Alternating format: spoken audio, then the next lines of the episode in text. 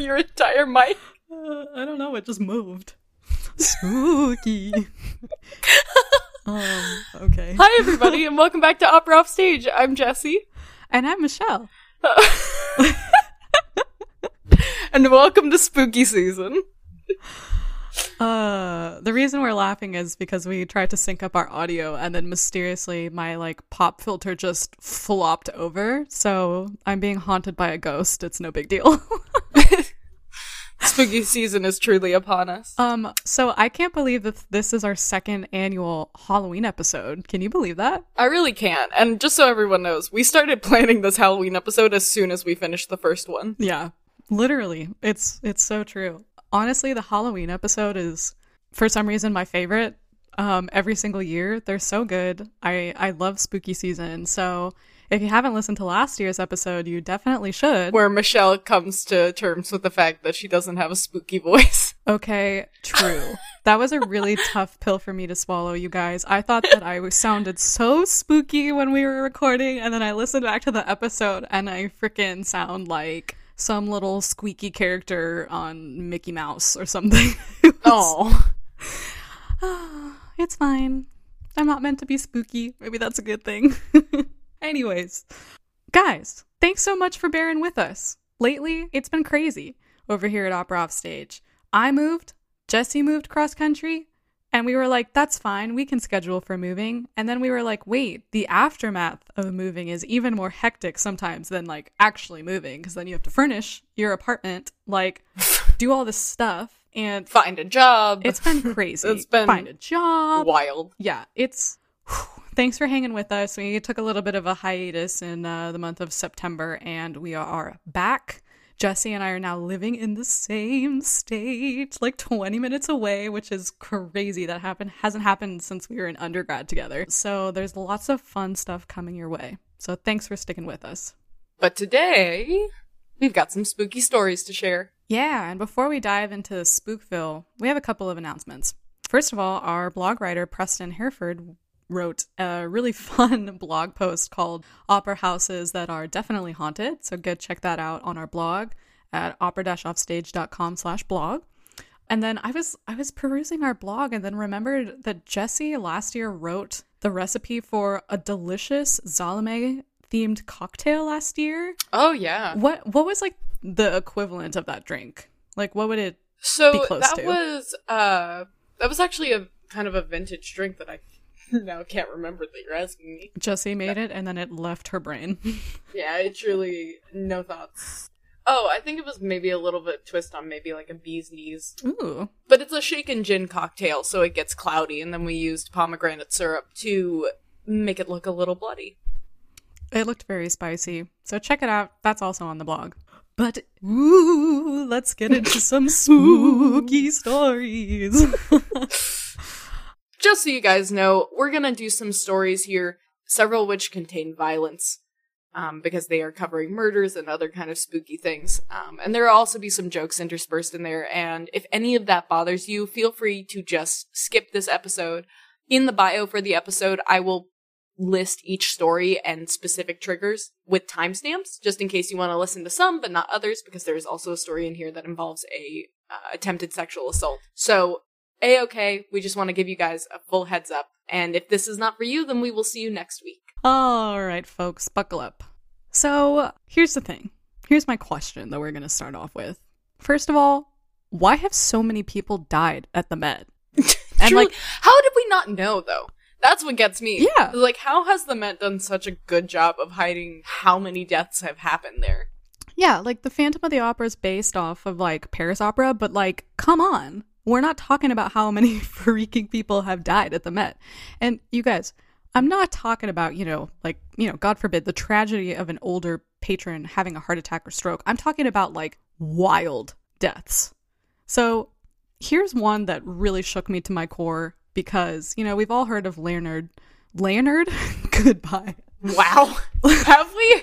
Have we heard of him? Oh my god. We've all heard of Leonard Warren dying, you know, mid or after his aria, but here's one that you probably haven't heard of. So, Let's go back to 1988. Imagine you're going on a dinner date. You're all excited to dress up, put on some fancy clothes, maybe grab a little fancy dinner, and then head to the Metropolitan Opera's performance of Macbeth. Already spooky. Already bad luck. Very much. You know, things are going great. You get through Act One, and suddenly you see a flash of blue and a loud crash. Here's the very upsetting death of Bonchowski Freak. What's his last name? He's got the whack name. Sorry, he's like hella Russian. Where'd he go? Hella Russian. Oh, here. Sheesh. Let me try that again. Keeping all of this in. Here's the very upsetting death of Bancho Banchevsky. Which, Hell of a name. That name is amazing. An 82 year old Bulgarian singing coach who lived near the opera house and was a frequent patron of the opera. During the intermission of Macbeth, Bunchowski fell 80 feet from the family circle balcony, the fifth and highest balcony in the opera house, all the way down. On his way down, he struck the lower balcony rail, landed on unoccupied seats near the left center aisle, 10 rows from the back of the orchestra, and fell into the aisle with a broken seat atop him.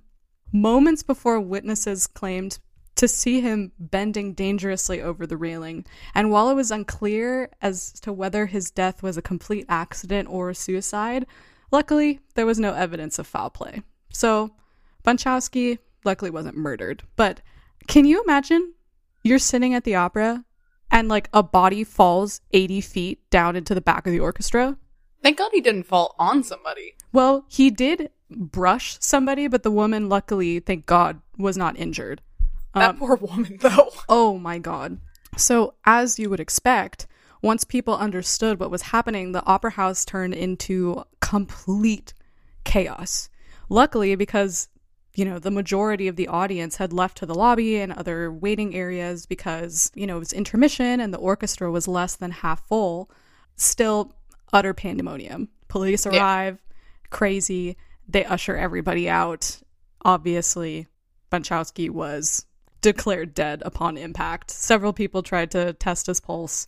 I just don't think that you survive from 80 feet. But that is the unfortunate story of Bunchowski. Dang.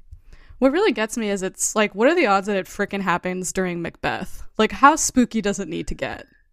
Well, t- that and like, it's weird to me that they don't really know if like it was just like an accident. I was like, did he have a stroke? Like, what happened? Nobody knows. I don't know. Maybe he just fell. I I can't imagine a worse experience at the opera than like watching someone fall. Oh, neither can I. From the f- like No. the fifth highest And- balcony? Excuse me? Oh my gosh. I always forget how how tall that building is. But I I have my own Met murder. But I'm gonna hold off on it for just a little bit because there's a different story I want to tell you first. Oh no. And a story that like if you're into the true crime and kind of cult world, you've probably heard a little bit about this. Uh, but maybe not about its connection to music. So in October of 1997 in California, the bodies of 39 members of the Heaven's Gate cult were found inside a 9,000 square foot mansion that they had called the monastery, dressed in black shirts and black sweatpants, and most famously, a pairs of black and white Nike shoes and armbands that read Heaven's Gate Away Team. All of the bodies were found very carefully placed in this mansion. That's a no. Absolutely not. Yeah. Absolutely not. and also just a, a nightmare for the Nike marketing team. so, the cult members were found to have taken phenobarbital uh, and chased it with vodka. And following that, they had secured plastic bags around their heads in order to asphyxiate themselves. The plastic bags were removed, uh, but I'll get to how that happened in a second. So, the actual suicides were committed over the course of three days, which is why they didn't have the plastic bags still on them when they were found. Only two people had them. Because when each group would kill themselves, they would then be posed and taken care of by the other members. So they were all posed very neatly in their beds, and their faces and torsos were covered by a square purple cloth. The thing about the Heaven's Gate cult, if you don't know about them, uh, is that they believe that their souls were basically kind of trapped in the human form, and they believe that their souls would be placed into new bodies by extraterrestrials who were traveling by spaceship, either on or with the comet Hale-Bopp. Absolutely not. Absolutely not. No, thank you. For anyone who doesn't know, Michelle absolutely hates aliens. so she's Michelle would so for so many reasons run away from this cult. This is my worst nightmare. Goodbye. could could not be worse for Michelle. no, thank you for sharing the intro. Please do not continue. Thank you. That's that's all we'll be hearing about this That's- cult for today. Michelle enough. has had enough. And that's just the basic breakdown of what Heaven's Gate is most famous for. The cult actually gets its start back in the 1970s, and there is so much information about Heaven's Gate out there. I could spend this entire episode breaking down how the cult became came to be and why they did what they did. But you've got the basics of it. So I'm going to trust if you want to know more, you'll go and find that information. There's a really great documentary that I saw on it, which is where I learned that Heaven's Gate has a really strange little connection to the music world. So, of the 39 members of Heaven's Gate who committed suicide, one was Marshall Herff Applewhite Jr. okay. He was, technically speaking, the second member of the cult, um, who would later become the leader. Along with Bonnie Nettles, he would start the mystic cult that would eventually lead 38 other people to their death. Marshall Applewhite was the child of a Presbyterian minister, They always are. which I feel like is a start Yeah. of a, huh? They always are. They always are. There's always like some deeply religious background. Yeah. Um, he received a degree in philosophy from Austin College and then began studying in a seminary, hoping to become a minister. Um, he ended leaving the seminary to study music oh. and became the music director of a Presbyterian church in North Carolina. He was a baritone Ooh. and he had a deep love for the music of Handel and spirituals. He was later drafted into the army, and after spending two years there, he enrolled in University of Colorado, where he earned a master's degree in music and really focused in on musical theater. okay. So like he was he was very much into music, especially his young life, and I think maybe spiritually he felt more connected through music. That's wild. It really is. He sounds just like a regular music guy to me so far. He sounds like all of us. Yeah. You start in one career, you hop to another, you get a degree in music. Yep. Uh, it's, it only gets more, more, more similar as we go. Uh, he moved to New York City in a failed attempt to become a professional singer, and then he moved to Alabama to teach music at University of Alabama, okay. where he would also work as the choir master for a couple groups. He eventually lost his position there after three years, supposedly for pursuing a sexual relationship with a male student. Okay. Um, Shortly after, his wife divorced him. Oh. So the combo of like the questioning of his sexuality as someone who was raised in like a deeply religious household and his divorce with his wife are considered a couple things that might have triggered some of the psychosis and stuff that people later diagnosed him with. Sure. So then he moves to Houston, Texas to serve as the chair of a music department at University of St. Thomas. His students used to describe him as like a very engaging speaker, a very stylish dresser. Locally speaking, he was super popular. He worked as the choral director of an Episcopal church and he performed with the Houston Grand Opera. What? And when I saw that, I was like, okay, so he was probably like a chorus member or something. No, he sang 15 roles with Houston Grand Opera, and I cannot for the life of me find a list of the roles, which is driving me crazy. So if anybody knows where I can find the list of roles that he played there, send it to me. That's wild. What? Everyone lists everyone lists that he did 15 roles, but I cannot find. There is one that he supposedly did, and I will tell you about it in a minute. But hold on. I'm shook. And you can see you can see his love of music and a lot of stuff that comes out of the cult. So his nickname in the cult was Doe. Okay. And Nettles, Nettles, who is actually considered the originator of the cult, her name was T. Oh. Her Okay. nickname was T. So it was out of obviously a mutual love of music and musical theater. So they they really bonded over the sound of music. Okay. And you can go on YouTube and they rewrote the lyrics to Do Re Mi and recorded it to fit in with the cult lore. And it's called When You Know T and Do. That like is super creepy. it's also kind of upsetting because the whole point of Do Re Mi, that song, is that the syllables line up with the notes. right. But if you change like the first three notes are Do Re Mi to when you know T and Do, Oh. then the syllables are no longer on the right ones. so it's also very confusing. So wait, is this YouTube video still up? Yeah, you can you can go listen to the cult sing it. Ew. We gotta share that to our stories. I'm gonna watch it after. That's so spooky. I will put it. I'll put it uh, in the Discord for anyone who wants Okay. to listen. It's it's a little disturbing, but it's not like it, not so creepy. Sure. It's just mostly awkward. yeah. It's like listening listening to a like to a un- uncomfortable church choir. so there's a really interesting story about or there's a really interesting like recollection specifically by one of his students because the other thing that kind of got me about this was this guy obviously had contact with a ton of musicians Yeah, if he was singing roles at HGO. but he was also the chair of a department he directed a bunch of choirs i'm surprised there aren't more people who have written about their recollection of him when they knew him but there is one person who's called neely bruce who was a former student of applewhite's at alabama so i'm just going to read directly what he says uh, first thing he said was, it's very disorienting when you call him Marshall. Nobody called him Marshall, and everyone just called him Herff. So when Herff Applewhite came to the University of Alabama, he didn't look like at all like a professor. He's very casual, very laid back. There's no hint that all this catastrophe was looming in his future. He had a fantastic voice, and he had a lot of charisma. He was such a natural performer, and he would have the audience in the palm of his hand. But it was widely rumored that he was having an affair with one of the male graduate students, and his father was a very, very hard-nosed Presbyterian minister who did not like the fact that he had a gay son. His wife divorced him, and I remember her very well. Very nice family. Then that seems to put him in a bit of a tailspin and so on. He left Alabama for Houston, and I got a call telling me that this notorious couple in the news was actually Herf Applewhite and his former nurse, who would have been Nettles. Oh. This is the story that I heard. He was going to attempt a career on the opera stage in Houston Grand Opera. He was going to do his biggest role yet there, which was the role of Olin Blitch, Perfect casting. the traveling preacher who seduces Susannah in the opera Susannah.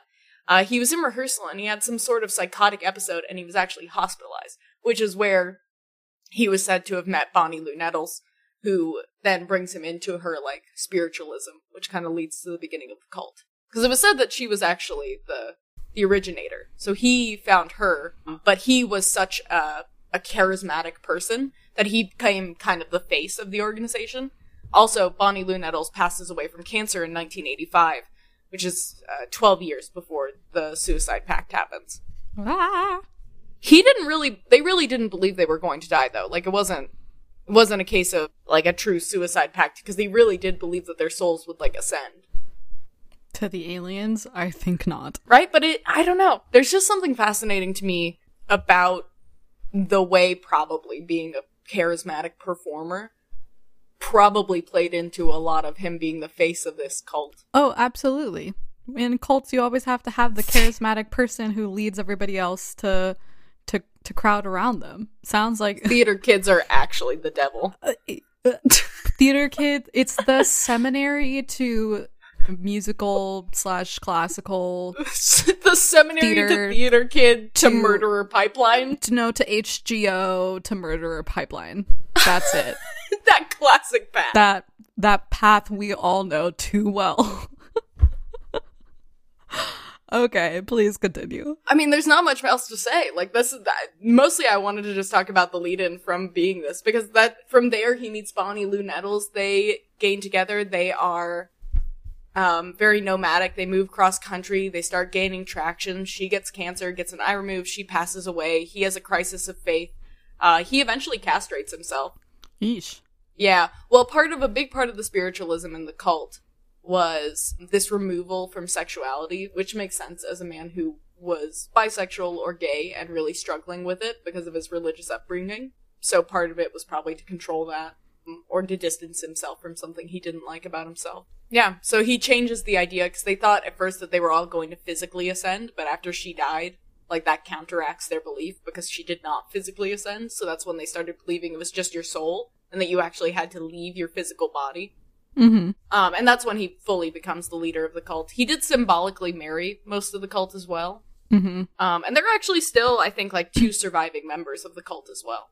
That's wild. They also kicked people out of the cult at one point, which I kind of thought was interesting. But anyway, my main point was like I thought it was fascinating that because I had heard about Heaven's Gate and uh, the Nike thing. That was the connection I was was always aware of.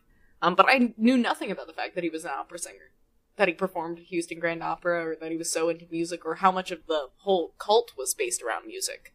Music's dangerous. It's a very big connector. Wild. Yeah. So watch out for that pipeline. look look out for Houston Grand Opera. Another another group that's done impeccable work hiding that fact. Yes. What a great PR team. But if someone out there works for Houston Grand Opera, I beg of you, please send me the roles he played. yeah. Somebody do some I just think this is fascinating because there have to be at least a hundred singers who, alive today who have probably worked or met him. Oh yeah, um, way more than that. There's like a hundred people in every production. like, that's wild. Now, when you say roles, are you talking about like? We talking I'm thinking small roles, like Okay. what you might be doing as like a. But it does say 15 roles. Dang. Once again, it's impossible because nobody actually lists what it was because they don't think people care. but I care. And finding the Olin Blitch thing, even though that is more or less a rumor, hmm is fascinating to me. Yeah, the irony of that. Well, the fact that like Sheesh.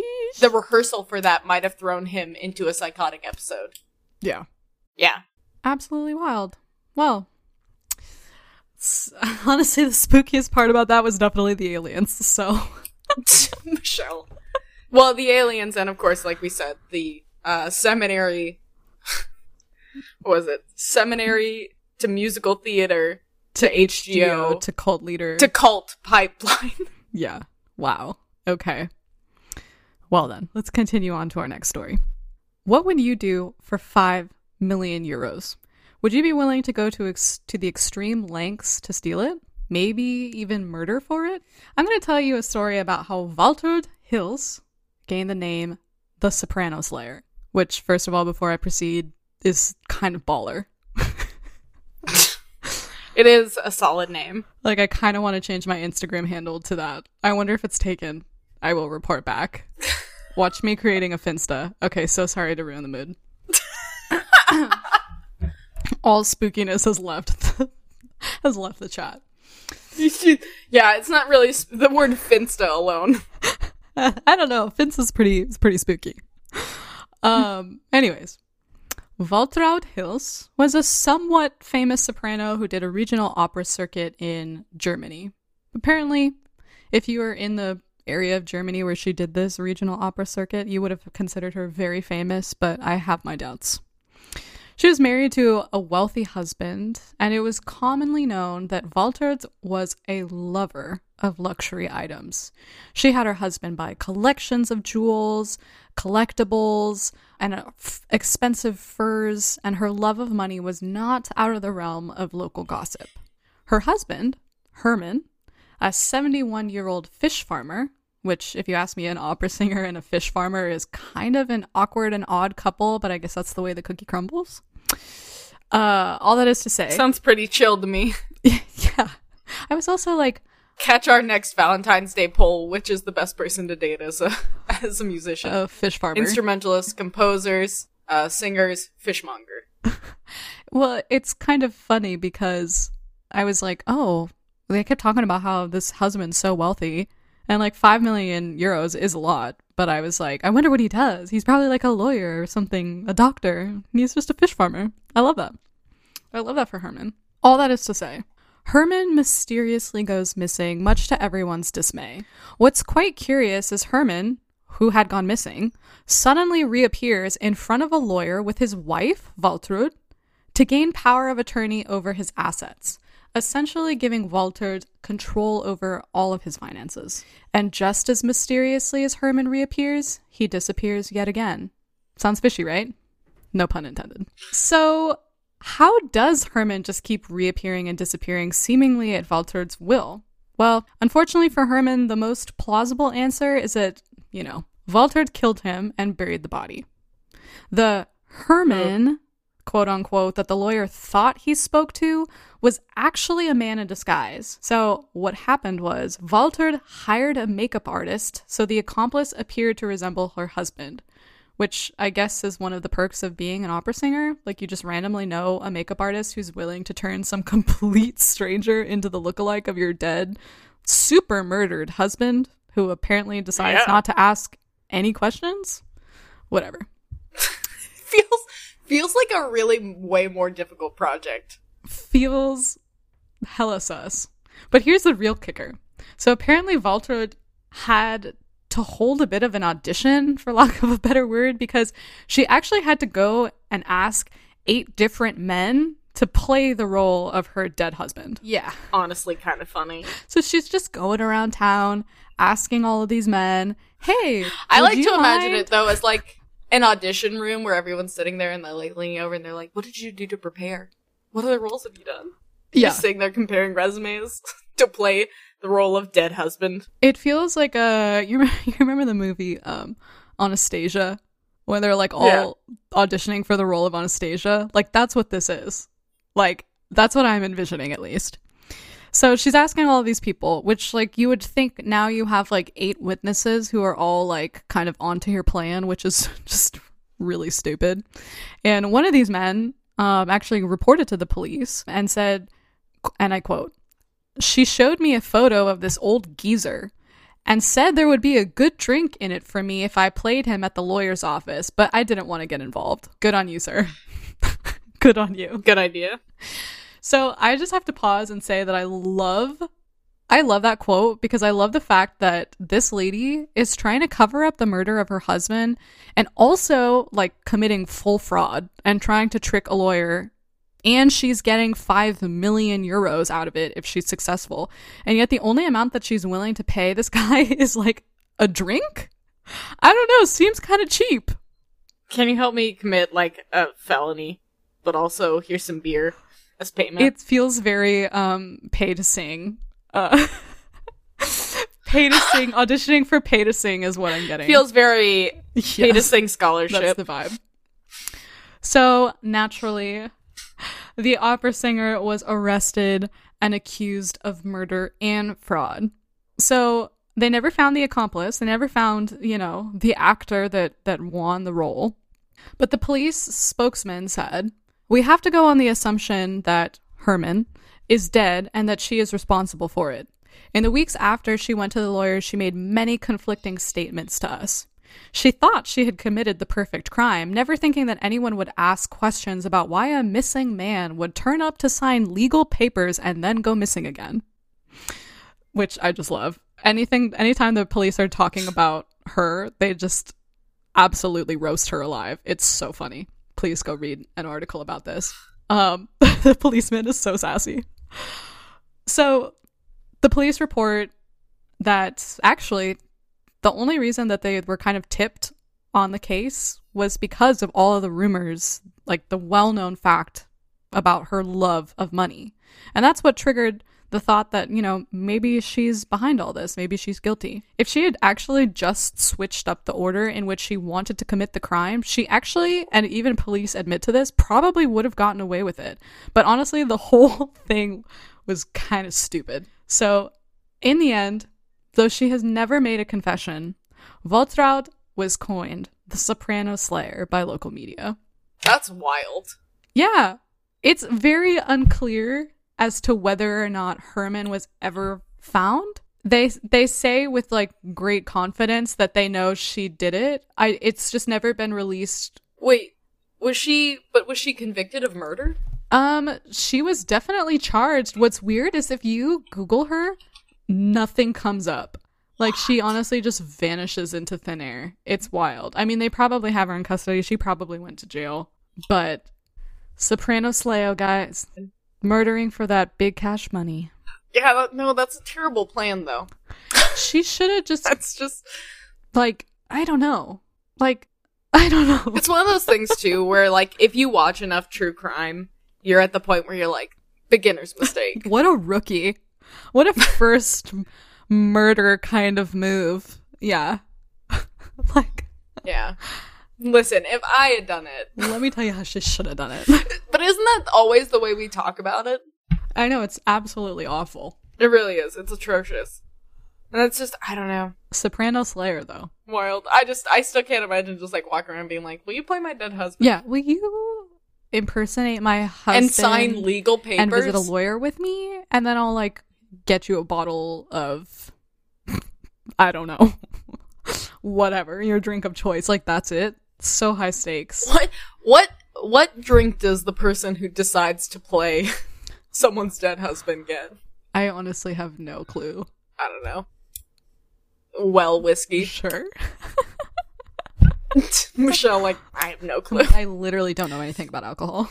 All right, the time has come for me to circle back to my Met story. Um, and what is probably the most famous crime committed at the Met? Wait, Wait, the most famous. Are there other famous crimes committed at the Met?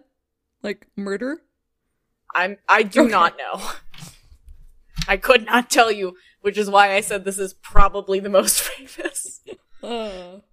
On July 23rd, 1980, 30-year-old violinist Helen Hagnes Mintiks got up from her seat in the pit of the Metropolitan Opera House as the curtains closed on the first act of Dostoevsky's The Idiot, which is a ballet. She left her violin on her chair, and that violin was later returned to her husband that night after she failed to reappear for the remainder of the performance.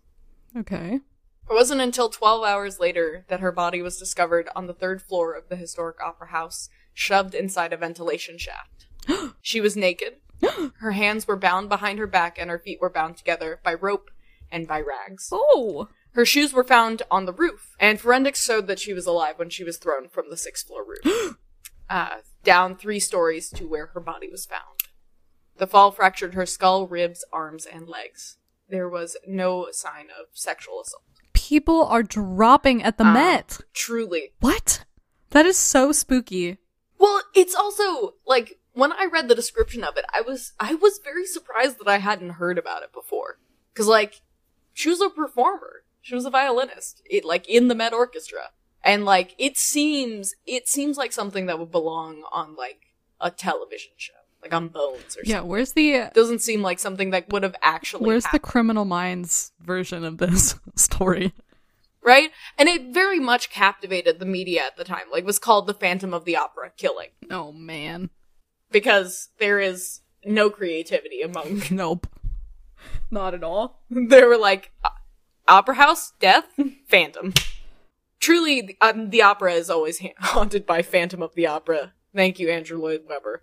You know, some like in media intern was like, I know what to call it. yeah and that unfortunately has definitely stuck. Like half the articles i read were like phantom of the opera killing phantom of the opera killing. So let's talk a little bit more about our victim. Helen hagnes mintiks was a violinist from aldergrove british columbia when she was young she used to go 76 miles round trip for her music lessons Whoa. right? She lived kind of out in the middle of nowhere. Um, so she had to, I think, go all the way to like Victoria. Um, by the time she was a teenager, though, she had already soloed with Seattle Symphony and she was accepted into Juilliard, where she completed her bachelor's and her master's degree. Okay. Um, and then she went on to continue her studies in Italy and Switzerland, but she eventually moved back to New York to study with Nathan Milstein. Her friends and colleagues described her as someone who never knew a stranger. She's very thoughtful, very hard worker. She would bake cookies for like the corner newsstand guy on his birthday. Um, and she would bring baked goods and stuff to the orchestra. Aw. And a very devoted wife to her husband of four years, Aw. who was waiting outside of the opera house for her on the night she got murdered. Aw. No, thank you. So this crazy insane crime happens. It's not until the next morning at 8:30 that they find the body and obviously everyone immediately goes into panic mode Well, yeah. because it's clear that this happened during the show, like because she disappeared at intermission. Like it becomes obvious that she had been murdered during the show, but also it became clear that whoever knew, like whoever killed her, worked at the Met Right. because the only way to get up there is kind of just this really dark labyrinth to get up to the roof. Okay, maybe it is a little So phantom. realistically, it could only be someone who knew. Yeah, I know. We're really losing this to the phantom thing, but it had to be somebody who worked there, which then becomes a huge issue because they were like, "W- "It's this person have a vendetta against op- the opera house? Are they going to kill more people?" Like they didn't know what the motive was. Um, like I said, she was naked, but she hadn't been sexually assaulted. They didn't know if they were going to target women. There are kids in the show at the Met, so like they have a ton of security is hired and brought in for them to keep doing shows. And as far as I know, they didn't stop doing shows, which is a little. That's so the Met. Uh, The Met only cancels that's the so show the Met. if the person dies on stage. truly. Well, do, I mean, uh, someone just didn't come back for the second half of the show and they didn't do anything. Yeah, that's odd. They start interviewing all 800 people who currently work in the Met at the time, including Valery Panov, who was a ballet dancer, because the show that was going on that day was called The Idiot. It is a ballet with the Berlin Ballet, whom Helen had said she was going to have an artistic discussion with when she left her chair, Wow, that's like so fancy. which was the only clue they had to go on, which is also strange, because I don't know any time I've ever heard of an instrumentalist going to talk to like a dancer. To have an artistic discussion. That's interesting. Yeah. A little sus. But actually, they don't get a major break in the case until they find a ballerina who thinks that she had seen Helen. And she agrees to be hypnotized in order to aid her mem- memory. Okay. So they get this ballerina, they hypnotize her, and from her they find out that she recalled seeing Helen get in an elevator with a plainly dressed white man with dark hair. Uh, and they make a sketch from her description. So about a month after they had found Helen's body, they start to focus in on Craig Crimmins, a 21 year old stagehand at the Met. So young. I can't believe that hypnosis is so important to this case because not only do they use it to find Craig Crimmins, it is actually it like it's ruled admissible in court. They do use it in court against him, Wow. which makes sense. Like hypnosis in general is actually used with memory problems, Sure. so it's it's not that surprising, but it feels wrong. It feels a little woo woo. feels a little Yeah. Um, well, when I get to the evidence against him, you'll see why it may not have mattered. They didn't need to rely on that. So, Crimmins would later make a full and detailed confession to the police. Okay. There we go. One that his lawyers would later attempt to have thrown out under the guise that it had been coerced. That was basically the basis of his defense. Okay. So, from from him we get the story of what happened that night, and I'm going to just read it from his confession. Spooky. It is, and I'm going to make some comments about the way he phrases things. So, said he said that Helen was heading back to her seat. She got in the elevator with a supposedly drunk Crimmins, who then tried to make a pass at her. So in his statement, he says, "I said something to her, and she hit me. She smacked me on the right side of my face on the ear, and she said something snotty and loud. I don't think you get to say that about the person you murdered. No, you do not. Uh, the audacity. If you make a pass at somebody, if you right." I was like, even now, he's just, there's so much entitlement in the way that that's stated. She said something snotty and loud. Well, you were drunk and you hit on her. Yeah, she's entitled to that frickin' Craig. He then said that he forced the violinist, who was afraid of him, off the elevator and down the stairs on- to an underground stairwell. I sort of talked her into fooling around. Uh, I said it wouldn't hurt, but she started freaking out on me. You did not sort of talk her into fooling around. No, she's freaking out. Then you didn't. You attempted to her. rape someone, and she tried to make a decision on how she could best save her own life. Yeah. You did not do anything. Okay. She tried to hit me, and I grabbed her hands, and that's when I took out a hammer. I just held it and told her to walk up the stairs. When she saw the hammer, she started taking off her clothes, and she took them all off.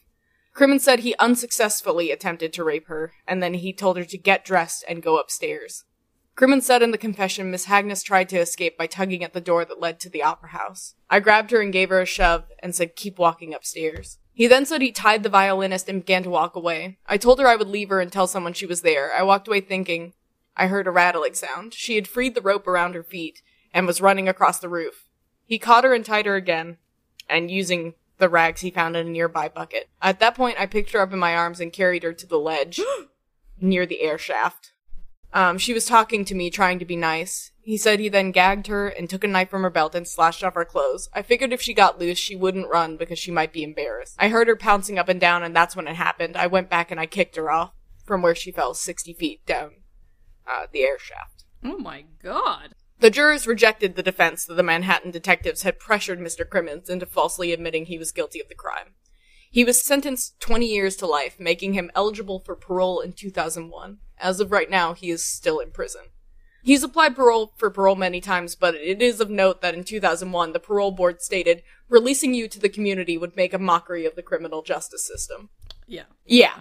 No, no doubt. I saw I saw an article that tried to phrase it as like he's been a model prisoner and I was like he brutally murdered someone, so I don't really care what he's done in prison. I never understand that. I never understand how I just don't I I don't get how that works. Yeah, this was not this was not even a crime of passion. This happens over the course of what must have been like an hour. Yeah. Well, how about he tried to rape her and then like kind of freaking Uh, yeah. So I don't understand how somebody can like brutally murder somebody and then they exhibit good behavior and they're like, let him out. Like, uh, uh, uh, uh, what? Yeah. Well, and it's also of note, like, he's never claimed again that his confession was coerced. Okay. Because it probably wasn't. Like, that was the whole basis of his defense originally. Uh-huh. But he's never since in, like, parole hearings claimed that he was coerced. Like, he's fully admitted he murdered someone. Nope. Bye, Craig. Goodbye, sir. And I don't, I like, I just don't get the, like, oh, well, I was thinking about leaving her on the roof, but then she, you know, she was jumping around. Yeah, she was fucking tied up. Yeah. She doesn't know that you're going to actually tell somebody. She was trying to survive. There's so many parts of his confession that are insulting. Yeah. I sort of talked her into fooling around, pisses me off more than anything I've read in a long time. Awful. Spooky in the worst way. And that's the other reason I hate things like the Phantom of the Opera. Like it it's such a like mystic little name thing. It's not. He's a rapist and a murderer. Yep. He's not smart, he's not mysterious. He's a terrible person. and an idiot. Yep. Facts. Yeah, what a wild what a wild time. When did this happen? This was somewhat recent. This was 1980. okay. July 23rd, 1980. That's And that's the, that's the other thing. It's like this is just not that long ago. yeah, not at all. Like if Helen Hagnes Mintiks were alive today, she'd be 70.